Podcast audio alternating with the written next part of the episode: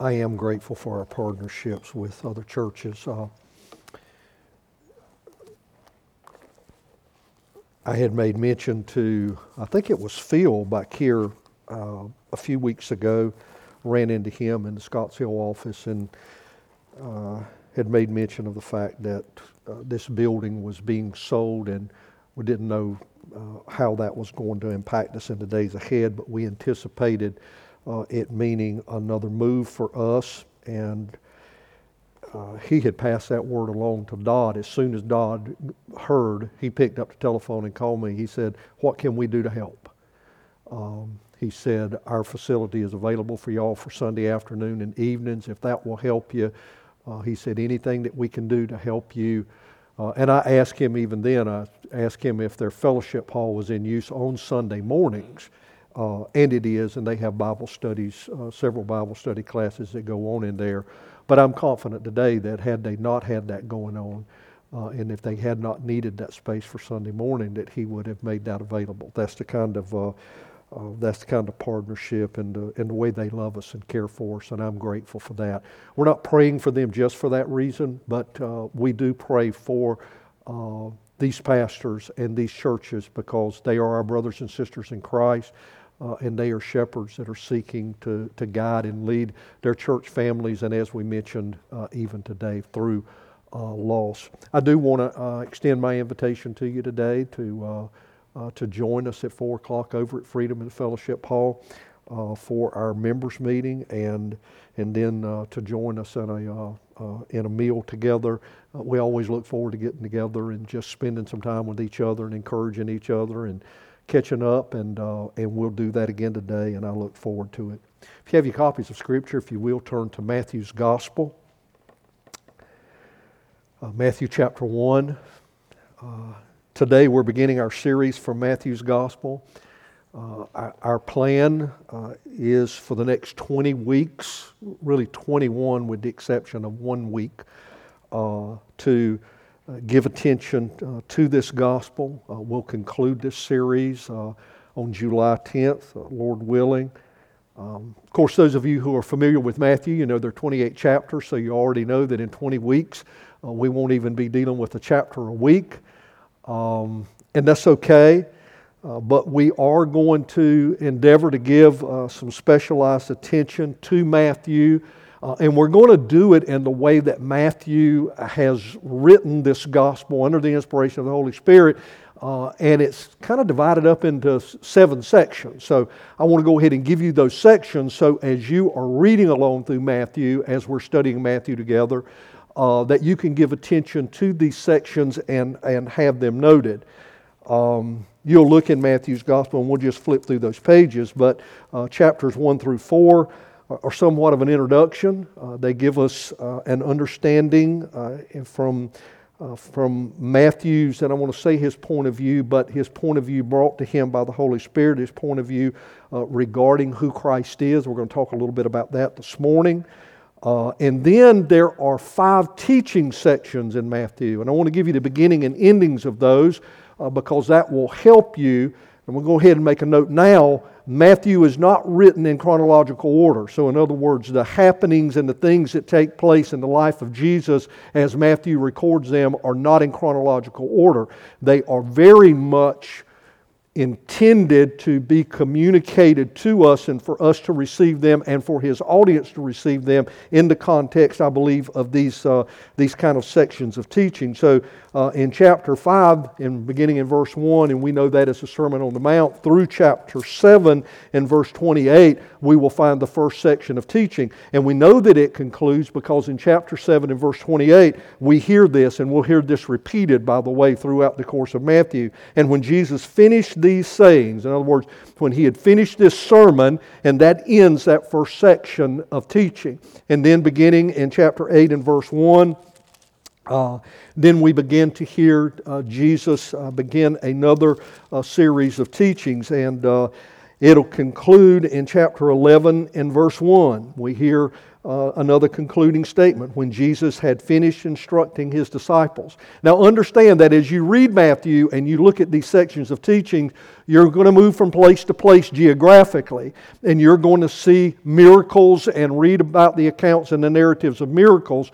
Uh, but there is, a, there is an, an, an overarching theme in those sections of teaching. So when I say we're going to give specific attention, kind of specified attention to Matthew's gospel, we're going to look at it in the context of what's being taught in those particular sections. So beginning in chapter 11 in verse 2, uh, you'll pick up on the third section of teaching, and it will end in chapter 13 and verse 53, we read, And when Jesus had finished these parables. So there is another definite break in those teachings. And then beginning in verse 54 of chapter 13, we pick up with the beginning of that section. And it will conclude in chapter 19 and verse 1. And when Jesus had finished these sayings, and then he goes to a different place. So it ended, and then that fifth section of teaching begins there in verse 2 of chapter 19, and it concludes in chapter 23. No, excuse me, chapter 26 and verse 1. And when Jesus finished all these sayings. And then the last part of the book of Matthew, in other words, the 26th, 27th, and 28th chapter, deals with uh, the arrest, the crucifixion, uh, the burial, and the resurrection of Jesus Christ. And then, of course, at the very end, uh, we know we have what we understand as the Great Commission. But that'll be the way that we will give attention to Matthew. We'll look at these sections of teaching and we will uh, attend them accordingly. Uh, we mentioned Matthew wasn't, is not laid out chronologically, um, but he, like John, begins with looking at the origin of Jesus. And we're going to look at that in just a few minutes. But John begins that origin in heaven. Uh, he says, uh, and we understand that, he begins that origin uh, in heaven. Matthew begins it on earth as it relates to his humanity. So John deals with the divinity of Christ uh, in his origin. Matthew deals with the humanity of Christ. Um, but Matthew's gospel is just as important, and maybe some have said maybe even more important. I, I won't say more important. I don't think there's any, uh, any degree of importance when we begin to deal with the gospel. But remember, this is Matthew's gospel. It is a gospel, it's not a letter, uh, it's uh, not just a book of history, it's not just some some random thoughts about Jesus. It is a gospel, it is an argument that is laid out to tell us who Jesus is and what he uh, is about.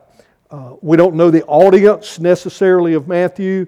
Uh, all commentators have some idea of the audience of the individual gospels. The only gospel that we have that we know for sure who the intended audience was is the Gospel of Luke. Luke says that he writes to Theophilus.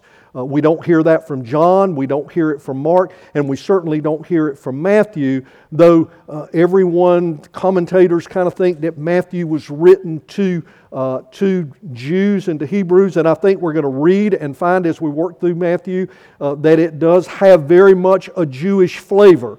Does that mean that it's not for us? No, it doesn't mean that. It just means that Matthew's original audience, it's clear, uh, had at least some kind of an understanding of the Old Testament because Matthew appeals to the Old Testament. And you normally appeal to and draw back on things that people are familiar with if you're trying to make a point, and it seems that he does, and that is the reason why we see so much of that in Matthew. But Matthew has a very clear purpose. And I want you to get this. Go back to chapter 1, and I want us to look at this purpose. We'll talk about it more detail all the way through Matthew, but I just want you to understand that Matthew makes it clear what he is writing about. And if you will, look in verse 21. And this is a, a, word that is coming from an angel to Joseph in a dream. And in verse 21, the angel is telling Joseph, She will bear a son, and you shall call his name Jesus. And this is the purpose of Matthew. This is the purpose of the gospel. for he will save his people from their sins.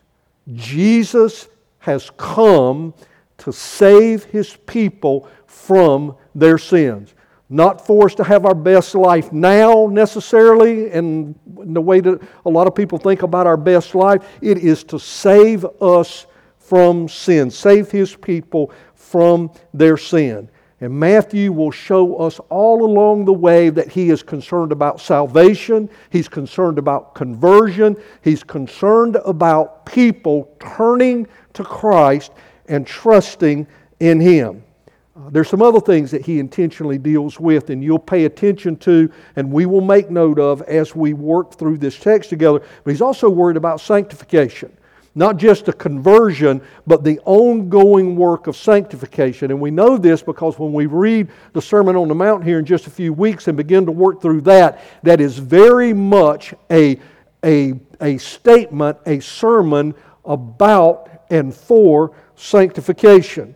Uh, Matthew also gives attention to issues as they relate to the church, as it, mean, as it applies to uh, forgiveness and church discipline and those things. Matthew is very concerned uh, about those things and points those out. We also know that Matthew speaks to us a lot about evangelism. We only have to read the passages, and I've read through Matthew over and over again, but we only have to read the passages that uh, point us to Jesus sending out his disciples. And then in the very end, we go to the very end of Matthew and the Great Commission, and what do we find? We find that there is a very direct statement in Matthew concerning the necessity by God's design for evangelism. So Matthew speaks to us about those things, but he also tells us about other parts of ministry, and we've discussed those here. In Matthew 25, he talks to us about mercy ministry. So we have evangelism and we have mercy ministries that are tied together in Matthew. All of these things help us understand who we are, what we're about, our conversion, the sanctification, uh, the ongoing work of God, and mission and ministry in the life of the church. And then, as we mentioned, Matthew concludes with, uh, and we all know this, what we understand as the Great Commission. So he begins and says, Jesus came to save his people from their sins. And in the end, he commissions the disciples, not Matthew, but Jesus commissions his disciples to go into all the world and do what? And to teach the things that he has taught, to evangelize, to baptize for the purpose of conversion, teaching for the purpose of making disciples, sanctification, for that ongoing work to continue. Jesus came to save his people from their sins. For the next few minutes, what I want us to do uh, is to look at the first part of Matthew, chapter 1. And I want us to consider this uh, as Matthew is communicating, as the Holy Spirit is communicating through Matthew, who is Jesus. So let's listen to the text with that in mind. Who is Jesus?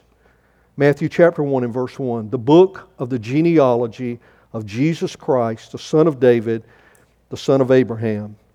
Abraham was the father of Isaac, and Isaac was the father of Jacob, and Jacob was the father of Judah and his brothers.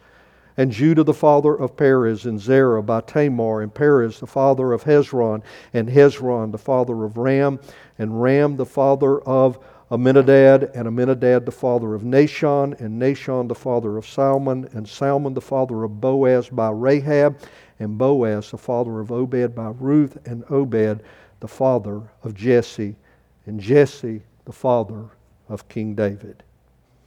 And David was the father of Solomon by the wife of Uriah, and Solomon the father of Rehoboam, and Rehoboam the father of Abijah, and Abijah the father of Asaph, and Asaph the father of Jehoshaphat, and Jehoshaphat the father of Joram, and Joram the father of Uzziah, and Uzziah the father of Jotham, and Jotham the father of Ahaz, and Ahaz the father of Hezekiah, and Hezekiah the father of Manasseh, and Manasseh the father of Amos, and Amos the father of Josiah, and Josiah the father of Jeconiah and his brothers at the time of the deportation of Babylon. And after the deportation to Babylon, Jeconiah was the father of Shealtiel, and Shealtiel the father of Zerubbabel, and Zerubbabel the father of uh, Abiud, and Abiud the father of uh, Eliakim, and Eliakim the father of Azor, and Azor the father of Zadok, and Zadok the father of Achim, and Achim the father of uh, Eliud, and Eliud the father of Eleazar, and Eleazar the father of uh, Matthan, and Matthan the father of Jacob, and Jacob the father of Joseph, the husband of Mary, of whom Jesus was born, who is called Christ. So all the generations from Abraham to David were 14 generations, and from David to the deportation to Babylon, 14 generations, and from the deportation to Babylon uh, to Christ, 14 generations. So, who is Jesus? Well, let's just look at who Matthew says, and we're just going to go down the list. First, Jesus is the Son of God, the Messiah. Jesus is the Son of God, the Messiah. First, we read that Jesus is the Christ. Jesus Christ, the Son of God. By virtue of him being addressed as the Messiah, we have to deal with that, and we have to look at that first and foremost. Now, I'm stating it here. I'm stating it here because that is the order in which it is given, although we recognize that Matthew doesn't dwell with his messiahship in great detail at this point. He is just stating who he is, and I think with good reason he is dealing with that because of his purpose and his intent in his writing. But I didn't want to bypass that. I can't bypass that because that is who we're talking about. Uh, Matthew's intent is not to talk about at this point in time his, his messiahship in that Jesus is the Christ, the sent one. He's not trying to lay it out like John and tie him back so much to heaven. What he is trying to do is to tie him to earth, and we know that because he gives us a genealogy that is connected directly with the descendants that are leading up to something specific, and we'll see that in a moment we know that the triune God has no beginning or end. So when he's dealing with the genealogy, we know that, and Matthew knows that. This is true of Jesus, that Jesus has no beginning or end. He's the Son of God. We learned that from John. Jesus, the Son of God, was in the beginning with God. He was God, and it was by him and through him that all things were created. And Matthew knows this. So, what is he trying to communicate? He's trying to communicate primarily that in his humanity, he has a legal right to the throne of David. We know this because David is the centerpiece of this genealogy, and it just continues to flow all the way through where David is rehearsed over and over again. You can look at it, and we'll look at it more in just a minute. He has a legal right to the throne of David. And that leads us to the second thing that Matthew says, look at what he says. The book of the genealogy of Jesus Christ, who's the Son of God. Second, he is the Son of David. Jesus is the Son of David. It's clear that Matthew is emphasizing this in his genealogy. I've mentioned it a moment ago. David is mentioned over and again from the opening statement all the way to when we get down to uh, verse 20 uh, even in this dream that's coming from the angel, and this word that is coming from the angel to Joseph, what do we hear? But as he considered these things, behold, an angel of the Lord appeared to him in a dream, saying, Joseph, who? Son of David. So, at the heart of all of this, David is being emphasized. He is the son of David. Jesus is the son of David. We see that the Davidic line throughout the course of this genealogy is followed. And he is telling us, and he's telling his audience this, and I want you to catch this because this is going to be important throughout Matthew. He is telling us that Jesus is the one in whom we find the fulfillment of all the promises that were made to David in the Davidic covenant. That's important for us. In other words, Jesus is king, and there is a kingdom, and King Jesus and this kingdom are being put in the forefront and put in the spotlight. Well, what was his promise to David? Well, let's look at it together.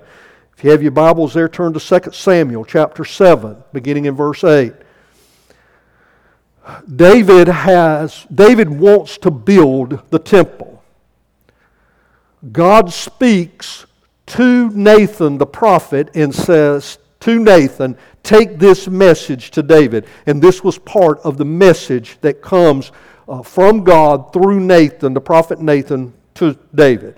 Now, therefore, thus you shall say to my servant David, he's speaking, God is speaking to Nathan, Thus says the Lord of hosts, I took you from the pasture, from following the sheep, that you should be prince over my people Israel. And I've been with you wherever you went, and I have cut off all your enemies from before you. And I will make you a great name like the name of the great ones of the earth. And I will appoint a place for my people Israel, and will plant them so that they may dwell in their own place and be disturbed no more. And violent men shall afflict them no more as formerly. From the time that I appointed judges over my people Israel, and I will give you rest from all your enemies. Moreover, the Lord declares to you that the Lord will make you a house when your days are fulfilled and you lie down with your fathers, I will raise up your offspring after you, who shall come from your body, and I will establish his kingdom. He shall build a house for my name, and I will establish the throne of his kingdom forever. And he's pointing specifically to Solomon, and we know this, but just continue, continue reading along here. I will be to him a father, and he will be to me a son. When he commits iniquity, I will discipline him with the rod of men and the stripes of the sons of men. But my steadfast love will not depart from him, as I took it from Saul, whom I put away from you before. And your house and your kingdom shall be made sure forever before me. Your throne shall be established forever. That's what he told David. Now, did God mean it? Yeah, He meant it. He meant that.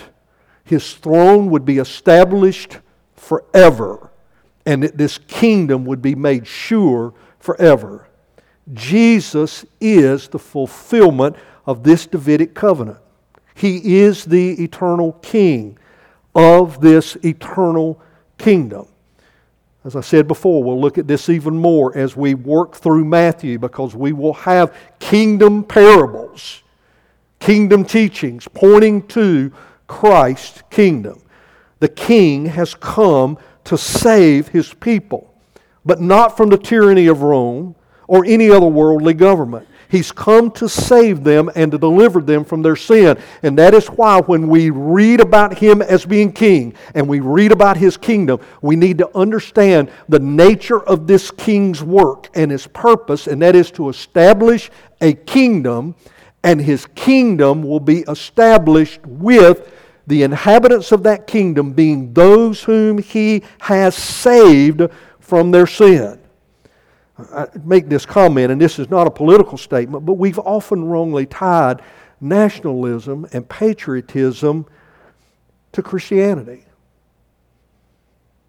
And this should remind us here when it says that Jesus came to save them and deliver them from their sin. This should remind us Jesus isn't just America's Savior, and God isn't just America's God.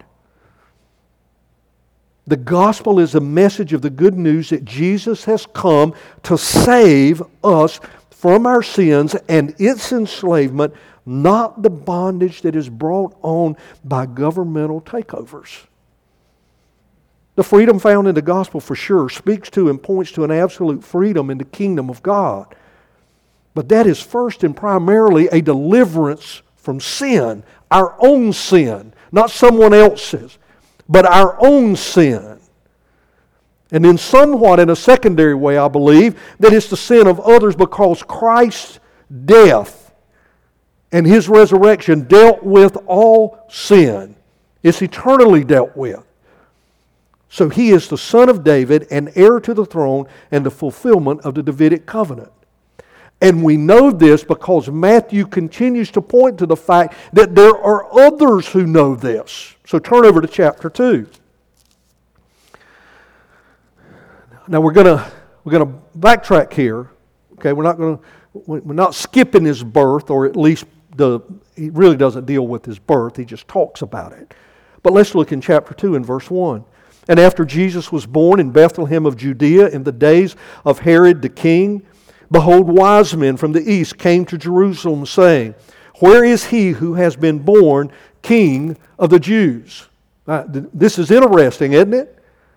Men from the east, non Jewish, are coming to Jerusalem and saying, Where's he who has been born king of the Jews? For we saw his star when it rose and have come to worship him. And when Herod the king heard this, he was troubled, and all Jerusalem with him, and assembling all the chief priests and scribes and people, he inquired of them where the Christ was to be born.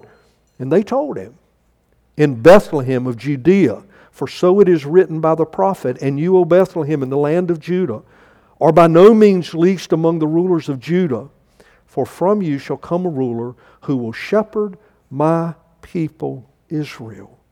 Then Herod summoned the wise men secretly and ascertained from them uh, what time the star had appeared. And he sent them to Bethlehem, saying, Go and search diligently for the child, and when ye have found him, bring me word that I too may come and worship him. And listening to the king, they went on their way, and behold, the star that they had seen, it rose, went before them until it came to rest over the place where the child was. And when they saw the star, they rejoiced exceedingly with great joy. And going into the house, they saw the child with Mary his mother, and they fell down and worshipped him. Then, opening their treasures, they offered him gifts gold and frankincense and myrrh. And being warned in a dream not to return to Herod, they departed to their own country. Now, when they had departed, behold, an angel of the Lord appeared to Joseph in a dream and said, Rise, take the child and his mother, and flee to Egypt. Here in chapter 2, we hear that again, Jesus is this king, the fulfillment of the Davidic covenant. We read that the Magi, these wise men, or this delegation of powerful men, they were well studied, probably politically connected. Uh, they had a lot of power, more power than we even recognize here in this text. And they traveled to Jerusalem to do what they were known for. And you know what that is? To identify royalty, to identify kings and make them kings in the sense that they called out individuals and they established them and made them kings. Thus, their name as kingmakers. Accounts in history point to the fact that maybe one of the reasons why Herod was so concerned uh, was that 40 years earlier, the Parthians had come into Palestine and had run the Romans out. In the course of that, Herod's brother was killed. Herod fled and went to Rome. And he appealed to Mark Antony to make him king over the Jews. But while Mark Antony in Rome was making him king over the Jews, the kingmakers had come to Jerusalem and they had called another individual out. Guess for what? To be king of the Jews. After Herod's appeal to Mark Antony, he also asked him, Would you send back forces to run out the Parthians uh, out of Palestine. And Mark Antony did. And they came and they ran the Parthians out. And in the course of that, Herod's throne was seemingly established, but he is king over what? He doesn't have a people. He doesn't have a people. So when these kingmakers show up at his doorstep, tell us where the king of the Jews is, all of a sudden, he's thinking back 40 years earlier, this happened. And somebody else was made king, and I was having to come back and take it. What's going to happen this time? Why is all this important? It is important because these kingmakers had been instructed by God through the scriptures through hearing stories about this king that was to come, remember they had access to God's Word. About 150 years earlier, the Old Testament had been translated into what?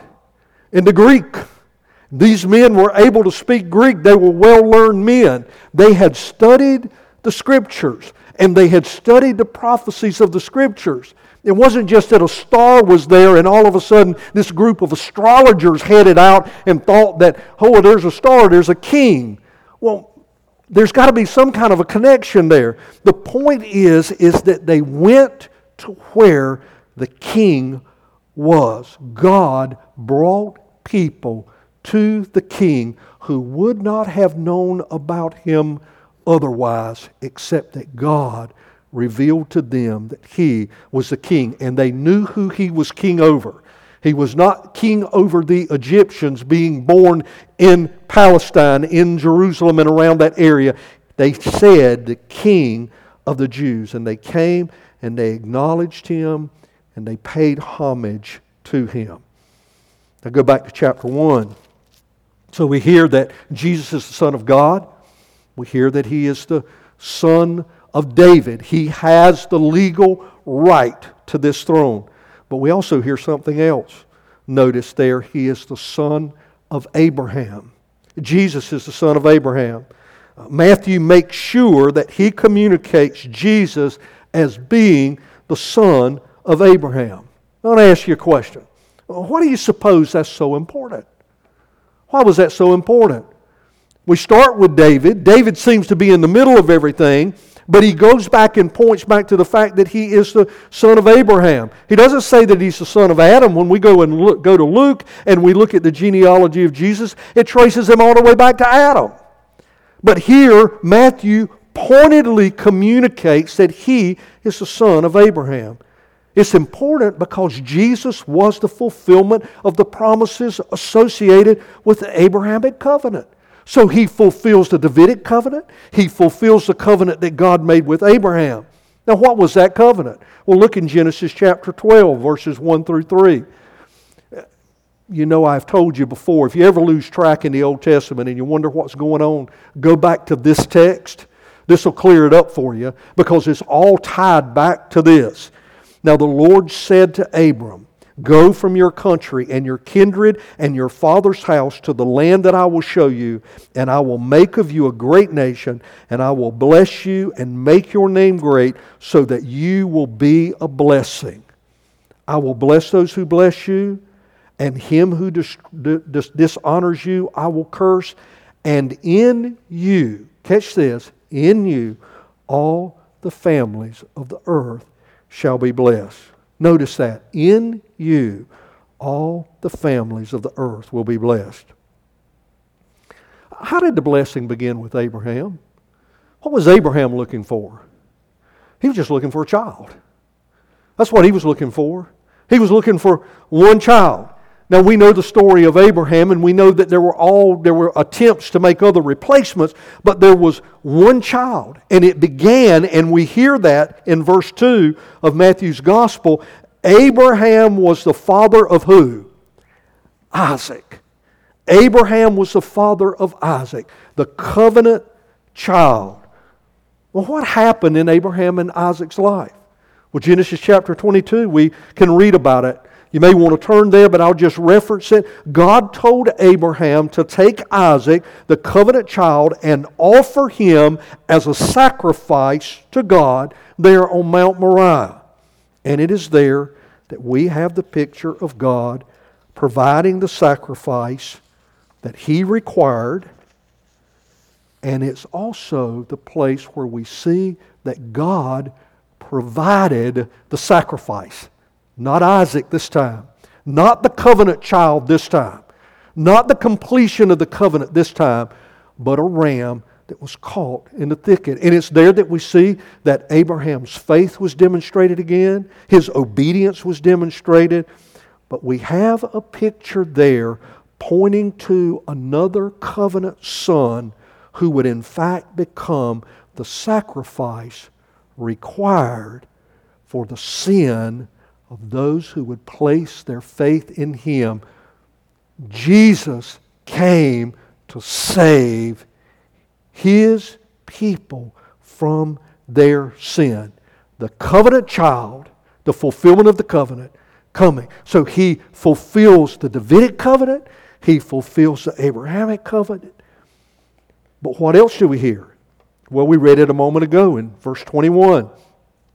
Jesus is the Savior of his people. Notice this in the announcement that comes by the angel of the Lord to Joseph.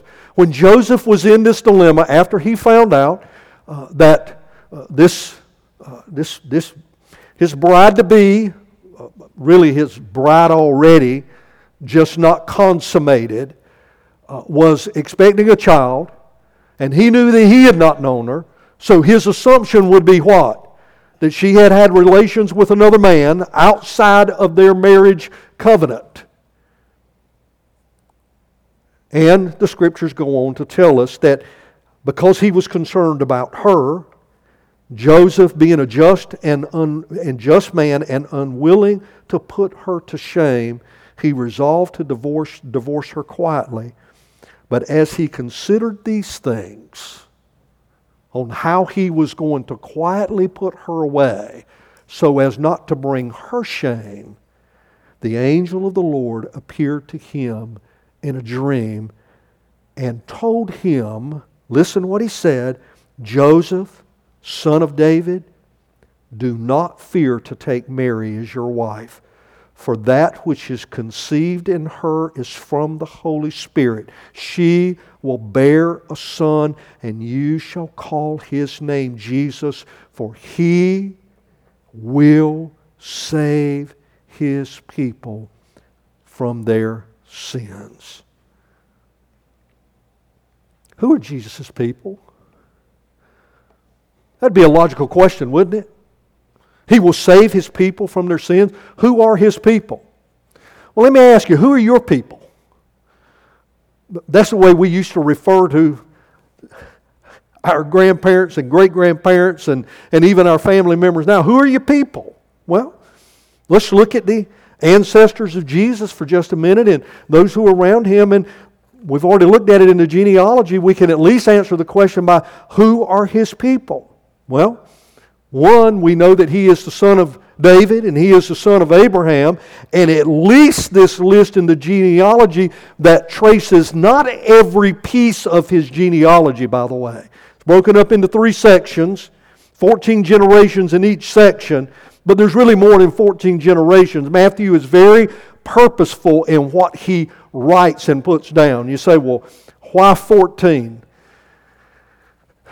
I think it's more than speculation but Jews had a way of putting a numerical value to the consonants uh, in their alphabet. When we look at the consonants in David's name, what are those consonants? For those of you who are good in grammar words, DVD, okay? Well, D was given a numerical value of 4 by the Hebrews. V was given a numerical of 6, value of 6, and then another D was 4. So 4 plus 6 is 10, plus 4 is what trip? 14. There you go. And that was their logic behind, and that was Matthew's logic in writing it, and the Jews would know that. They would know that. The point being is that he doesn't trace every bit of it, but let's look at what we do see about what is in the genealogy to get some kind of an idea of who Jesus' people are. Who are, who are his people? Well, first we notice that Matthew is intent on naming at least four women and referring to one. So let's go back and look at the women. There's Tamar, okay? Tamar, who was the mother of a set of twins, uh, Perez and Hezron, Zerah, okay. He names Rahab, that we know was uh, a Canaanite. We'll look at that in a moment. He names Ruth. He refers to uh, Bathsheba, but he doesn't call her by name, but he refers to her as Uriah's wife. And then he calls out Mary. So at least we know that in the course of this genealogy, Jesus' people includes men and women. But what else do we notice about them? There's a whole lot of bad folks there. a whole lot of sinful folks. In fact, the centerpiece of the genealogy is David, and we know that David, a man after God's own heart, struggled with sin in his life. But so did his son Solomon, and so did Abraham, and so did Rehoboam. Remember the story of Solomon's son Rehoboam? They come to him, the people of Israel come to him and said, Listen, you need to lighten the load. You need to lighten the load on us. And he said, Oh no. He said, I'm going to put it on heavier and harder and thicker than my daddy ever thought about, which created a split in the kingdom. So the very people that some of these men were supposed to be caring for, shepherding well, and loving, they were actually harmful to them. These are the kinds of people that are in, in, in this genealogy. We look at Manasseh, who was said to be at one time one of the worst kings and had turned away from God and did not lead the people to God. And on and on we see this. So we recognize that their women were included, but they're sinful people, and there's also sinful women. What do we find out about Judah? Judah? Well, Judah sought pleasure in prostitutes. So he goes out to find a prostitute. And because he had not kept his word to his daughter in law, who was a widow, Judah's son had passed away, she presents herself as a prostitute, and through the course of that relationship, she conceives and she has Perez and Zerah. Not a pretty picture in the course of our family tree, is it? In Jesus' family tree. Well, what about Rahab? What do we know about her? She was a Canaanite prostitute. What do we know about Ruth? Ruth was a Moabite. What do we know about Uriah's wife, Bathsheba? We know about the relationship. All of this points to, in the course of this, that it included women and it included sinners. And what else did it include? Well, we've already mentioned it. It included people that were non Jews. Matthew, writing this with all this Jewish influence, makes sure that in the course of and he didn't fabricate this, by the way, but he didn't cover it up. He didn't try to hide it. I've heard some stories of my people. I could tell you some of them. Not so good. Not so good. That's what Jesus' people were like. But there's another way to answer who are Jesus' people. And that's to consider who are the people who become his people. Who are the people who can become his people?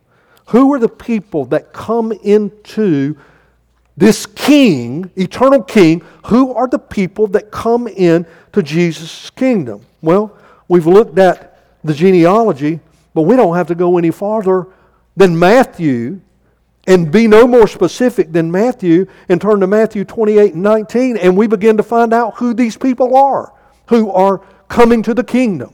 What does he say? Jesus himself said, Go therefore and make disciples of all nations, all nations, all nations, all nations, baptizing them in the name of the Father and the Son and the Holy Spirit. So his kingdom includes all nations. This is the very reason that Jesus would say, and it's recorded in John's Gospel, chapter 10 and verse 16. And I have other sheep. And he was talking specifically to the Jews and the Jewish leaders. He said, I have other sheep that are not of this fold. I must bring them also, and they will listen to my voice. So there will be one flock, one shepherd was that reason that Paul wrote in Galatians chapter 3, beginning in verse 26 For in Christ Jesus you are all sons of God through faith, for as many of you as were baptized into Christ have put on Christ. There is neither Jew nor Greek, there's neither slave nor free, there's no male and female, for you are all one in Christ Jesus. And if you are Christ, now catch this, okay? Remember, he's Abraham's son. And if you are Christ, then you are Abraham's offspring, heirs according to the promise. I guess it really is true. For God so loved the world that he gave his only Son, that whoever believes in him should not perish, but have eternal life. I guess it is true when John, in his prologue, wrote, But to all who did receive him, who believed in his name, to them he gave the right to become children of God, heirs to the kingdom, a part of the kingdom of God, where Jesus is king. Jesus came to save his people. Who are his people? His people are those who trust in him. That could be you, that could be me, that could be anyone who would be in here today. That could be anyone living today. That could be anyone who lived before Christ, anyone who lived during the time of Christ, anyone who lived after Christ, who trusted in God. How do we know this? Abraham's faith was counted to him as righteousness. You see, if you're a sinner and you'll trust in Jesus, then you are the people of his kingdom and you are his people. I want to conclude with this. Let's read on, picking up in verse 21 of chapter 1. The angel says, She'll bear a son, and you shall call his name Jesus for he will save his people from their sins. And this took place to fulfill what the Lord had spoken by the prophet Behold, a virgin shall conceive and bear a son, and they shall call his name Emmanuel, which means God with us. Jesus is Emmanuel, God with us. Matthew deliberately brings us to this point. The fulfillment of both the Davidic covenant and the Abrahamic covenant was God's promise to make a people, to secure a people, to shepherd a people, to love a people, to bring a people close to Him. We see this in the inclusion of the deportation of Israel, right in the middle of the genealogy. What do we hear? Go back and look at it. It said in verse 11. And Josiah, the father of Jeconiah, and his brothers at the time of deportation to Babylon. Why mention that? Why mention that? And after the deportation to Babylon. Why mention that? Because that time of separation is significant. But God was continuing to work His plan. It looked to them like the throne of David had ended. Everybody was looking at it, and there was no king. There were no people. They had been overrun. There was a separation from that covenant, a separation from God. The years spent in Egypt were significant. The years spent wandering in the wilderness were significant. The deportation was significant. Why? Because all of these times, all of these moments, all of these years pointed to man's separation from God because of his sin. But here's what's incredible, and this is what I want you to get. God, in every instance, delivered. In every instance, He brought them back home. In every instance, he restored them. Oh, they would wander again, but he would bring them back because he intended them to be close to him and close with him. He intended to be with them. Doesn't the Garden of Eden point us to that? Have you ever just, just sat for an afternoon and thought about what it would have been like each evening for God to come and to visit with Adam? Not that he needed to catch up on what Adam had done during the course of the day, but just to spend time with this one that he had created in his image. And then that dreadful day that sin came, and there was no longer that fellowship. But here, in Jesus, the Son of David, the Son of Abraham, the Son of God, he comes. And Matthew's point, I believe very much, and we'll talk about it later, was not so much to point to the virgin birth, though he does, and it's significant, and we'll talk about that. It's at the ground of all of this and foundational to all of this. But what is emphasized here is that this is Emmanuel, God with us. Jesus comes to man, and for those who trust him, they are never apart, never separated from God again. Did you know that? That if you've trusted Christ, you are never separated from God again. Not another deportation. You may struggle, but no separation because He is in you and you are in Him, and you cannot be divided or torn asunder. Isn't that what Matthew closes with? Look in Matthew chapter 28 and verse 20.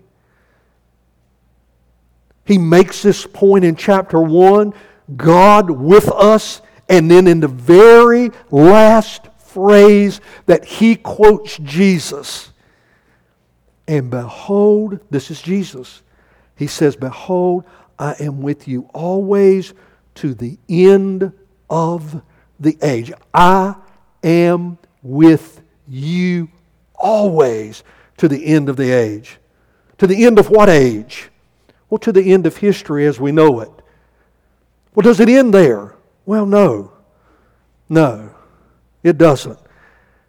It only begins there. Because what we hear that Paul wrote to the church at Thessalonica propels us beyond the end of history as we know it. Paul says, For the Lord himself will descend from heaven with a cry of command, with the voice of an archangel, and with the sound of the trumpet of God, and the dead in Christ will rise first, and we who are alive, who are left, will be caught up together with them in the clouds to meet the Lord in the air. And what? And what? And so we will always be with the Lord. The Son of God, the Son of David, the Son of Abraham, Emmanuel, God with us. How does this bear upon us? We ought to be grateful that God has made his work in Christ known to us. That's what the gospel does. It comes to us and says, This is good news. Listen. That's what the gospel of Matthew does. This is good news for you. Jesus has come to save his people from their sin. So we should be grateful. We should be grateful that God has not left us in our sin. He didn't stay in heaven. He transcended the time that He made and He came to us to save us. And my goodness, shouldn't we be encouraged and comforted to know that God intends to be with us and us to be with Him? He is intent on being with us, close to us not removed from us, but intentionally and constantly involved intimately with us. Mooney's going to come. And we're going to look at this. And I hope you see the table today in light of who Jesus is as Matthew, under the inspiration of the Holy Spirit, has helped us see so that we can know him.